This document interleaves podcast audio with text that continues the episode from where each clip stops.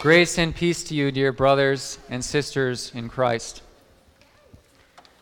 Do you know that Thanksgiving tradition where you go around the Thanksgiving table and each person says something that they're thankful for? It can be a really uplifting tradition to hear what your relatives are really thankful for. But does it sometimes make you feel a little uncomfortable because they start with the person here and you're sitting here? And this person says they're thankful for the turkey, food, family, friends. Your little nephew says, Jesus. And as it keeps going around the table, you realize everything you were going to say is getting eaten up. And so as it's coming around the horn, you're thinking to yourself, he said Jesus. Can I say God? Is someone going to judge me if I say the cranberry relish because I actually enjoy it? And then you you you think to yourself, of all days to get stumped, am I really going to get stumped on Thanksgiving Day of something to be thankful for? So, this morning in our sermon, I want to help you out so that if you have this tradition at your house, you don't get stumped. And we're going to have our own guests at our own table here this morning, and we're going to see what these Bible witnesses have to tell us about what they're thankful for. Our first guest would put Santa Claus to shame. You can't see where his beard ends below the table. You see the most weathered face you've ever seen. But he's no mountain hick. You can tell by the way he carries himself that he once grew up in a king's court. But he's not a proud prince like he used to be. You can tell what was written about him in the Bible couldn't be more true. There was no one more humble than him. But then you remember a little bit about his life, about all these people that were complaining against him to the point where they were going to stone him to death. And then you remember that golden calf incident where the people were literally worshiping a golden calf idol while he was up on the mountain receiving the Ten Commandments from God Himself. And you remember what God said to Moses I'm going to wipe them all out. I'm going to start over with you, Moses. And you remember what Moses said to God? He said, Blot me out of your book so that these people may live. And it kind of reminds you of Jesus.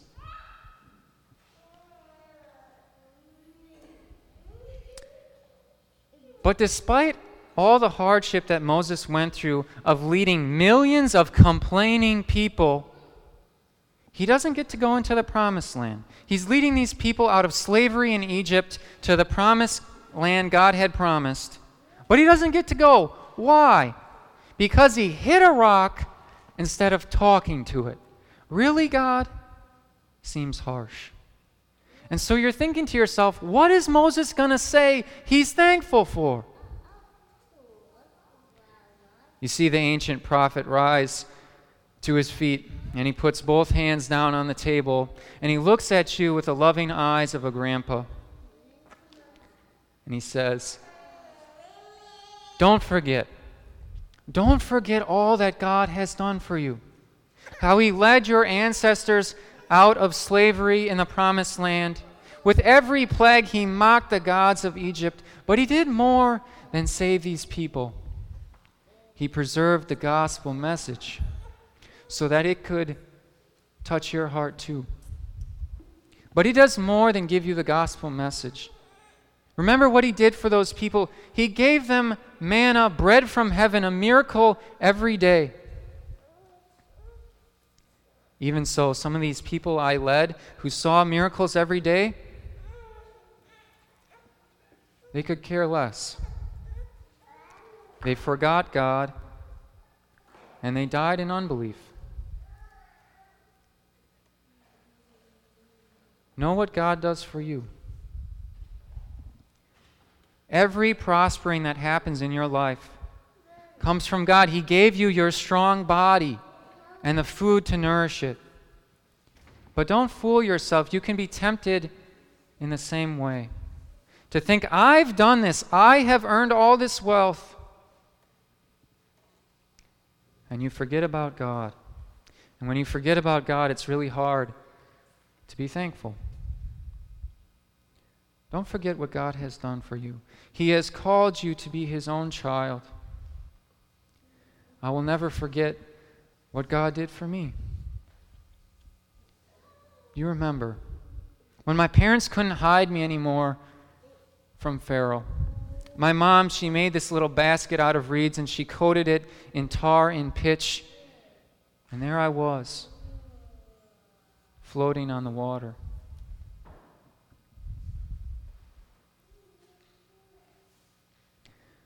I'll never forget what he did for me. He never forgot me. He never forgot his people, Israel, who were suffering as slaves, and they cried out, Remember us, Lord.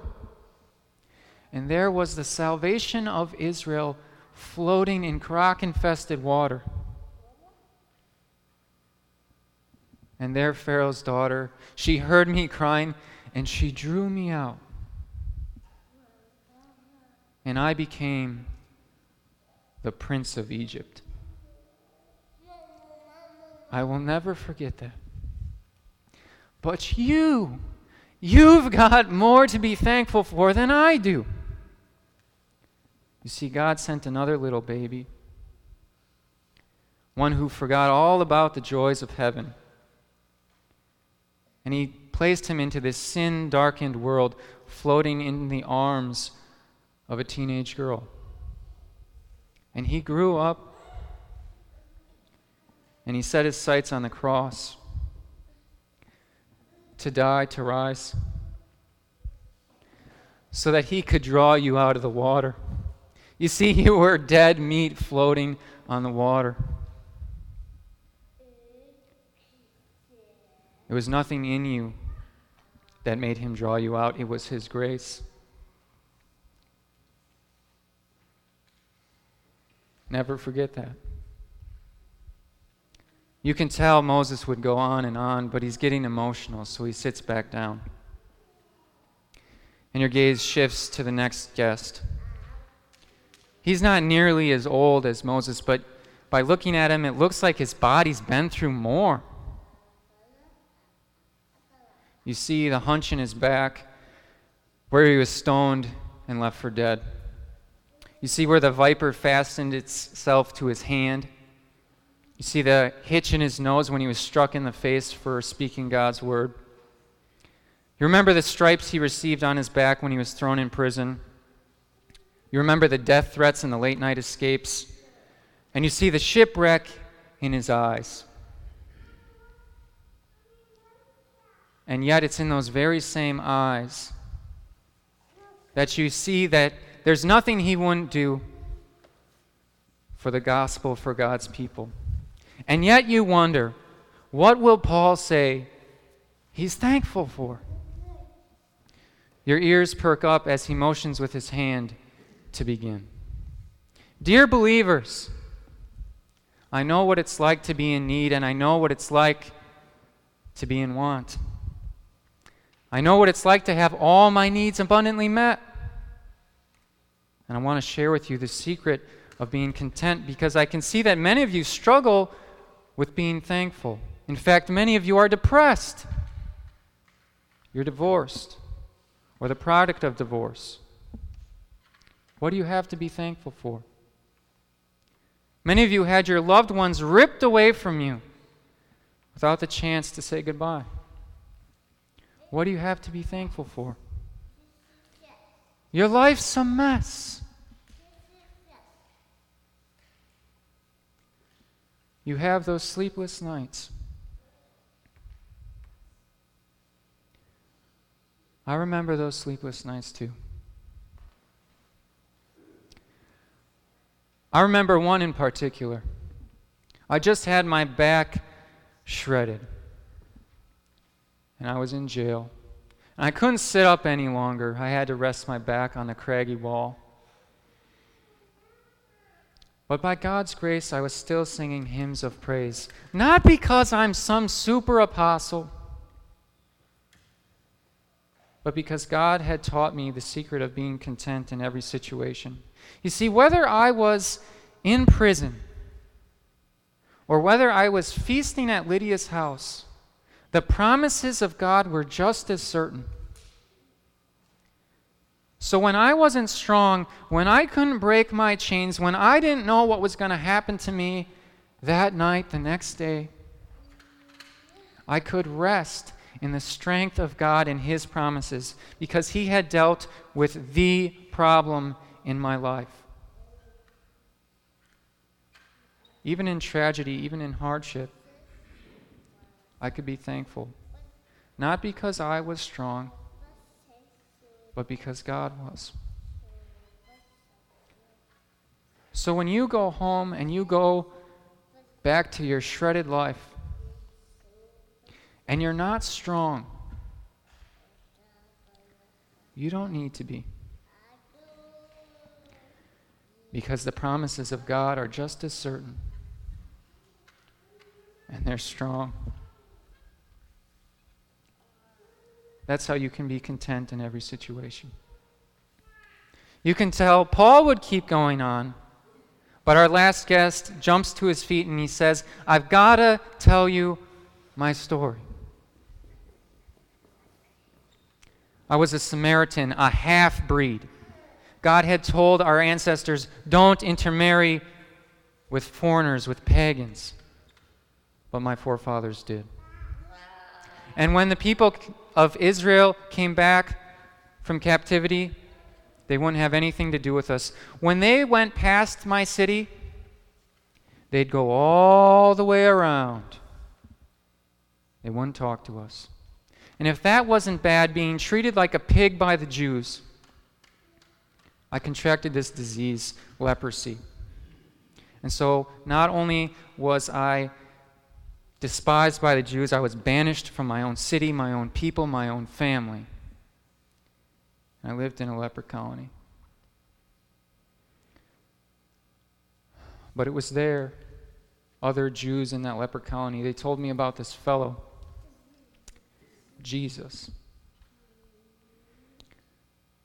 They said, Jesus can heal us. They said, He's the Savior. But you see what the problem is? We couldn't go out and find him like everybody else because we were banished. But we came up with this plan. We know everyone's going to go to Passover. So if we get close enough to the road, just maybe he'll go past. And maybe he'll have mercy on us. And that's exactly what we did. We saw a couple of our relatives trickle by, but we were looking for him and then we saw him. So we cried out, Lord, Master, have mercy on us. And then my heart skipped a beat because I saw his eyes looking for where that shout came from, and then his gaze locked on us. And he said, Go show yourselves to the priests at the temple. We looked at each other. Could we really be clean? Could we really go and enjoy the Passover with all our family and friends? We took off running. And before you knew it, we were halfway there. And all of a sudden, I could feel my nose again. My ear wasn't about to fall off, and my hands. They were all there. And I was about to keep going to the temple. But I realized only God could heal like that. And so I said to myself, why would I go to the temple when I can go and praise God in the flesh? So I ran back to find him. And I buried my face at God's feet.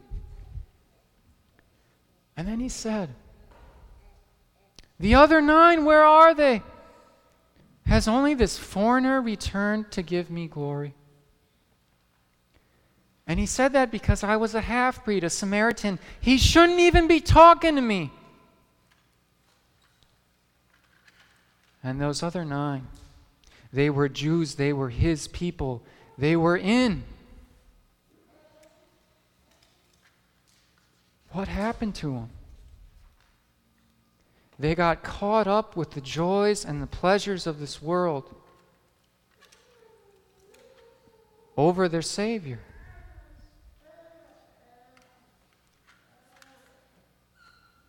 And that happens to us too. But I've come to realize that we're really all half breeds. Jesus said, Don't mingle with sin. But we did it anyway. We couldn't help it.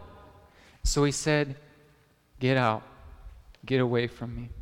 It's exactly what happened in the Garden of Eden. They fell. And God said, Get out of the garden. We can't walk and talk like we used to. But in that very same moment, He gave them the promise of a merciful master who would have his sights set on Jerusalem, where he would go die and rise to banish our half breed status forever. So that a Samaritan like me could stand before God and he would say to me, Go. Your faith has made you well.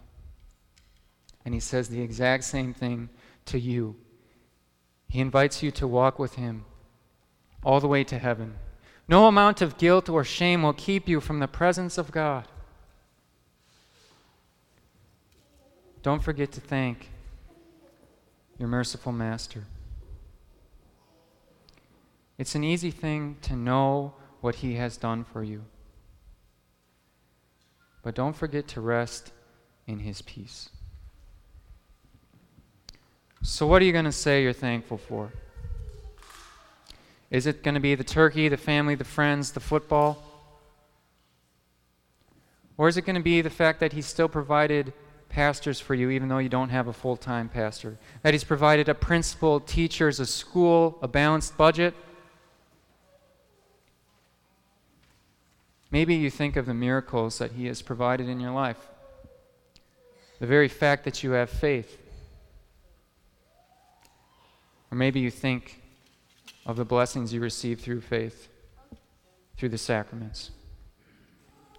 Think of the Lord's Supper. It's easy for someone to say to you, Your sins are forgiven. But when you go back to your life and you fall, and the accuser comes,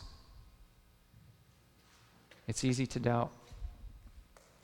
And so Jesus knew that, and so he gives you the Lord's Supper and he says, I want you to be sure that you're forgiven. So I'm going to give you the very things that won your salvation, your forgiveness on the cross, my very body and blood. Not a representation, the real deal. so that when the accuser comes, you can say, He never forgot me. My sins are forgiven. Thank God. Amen.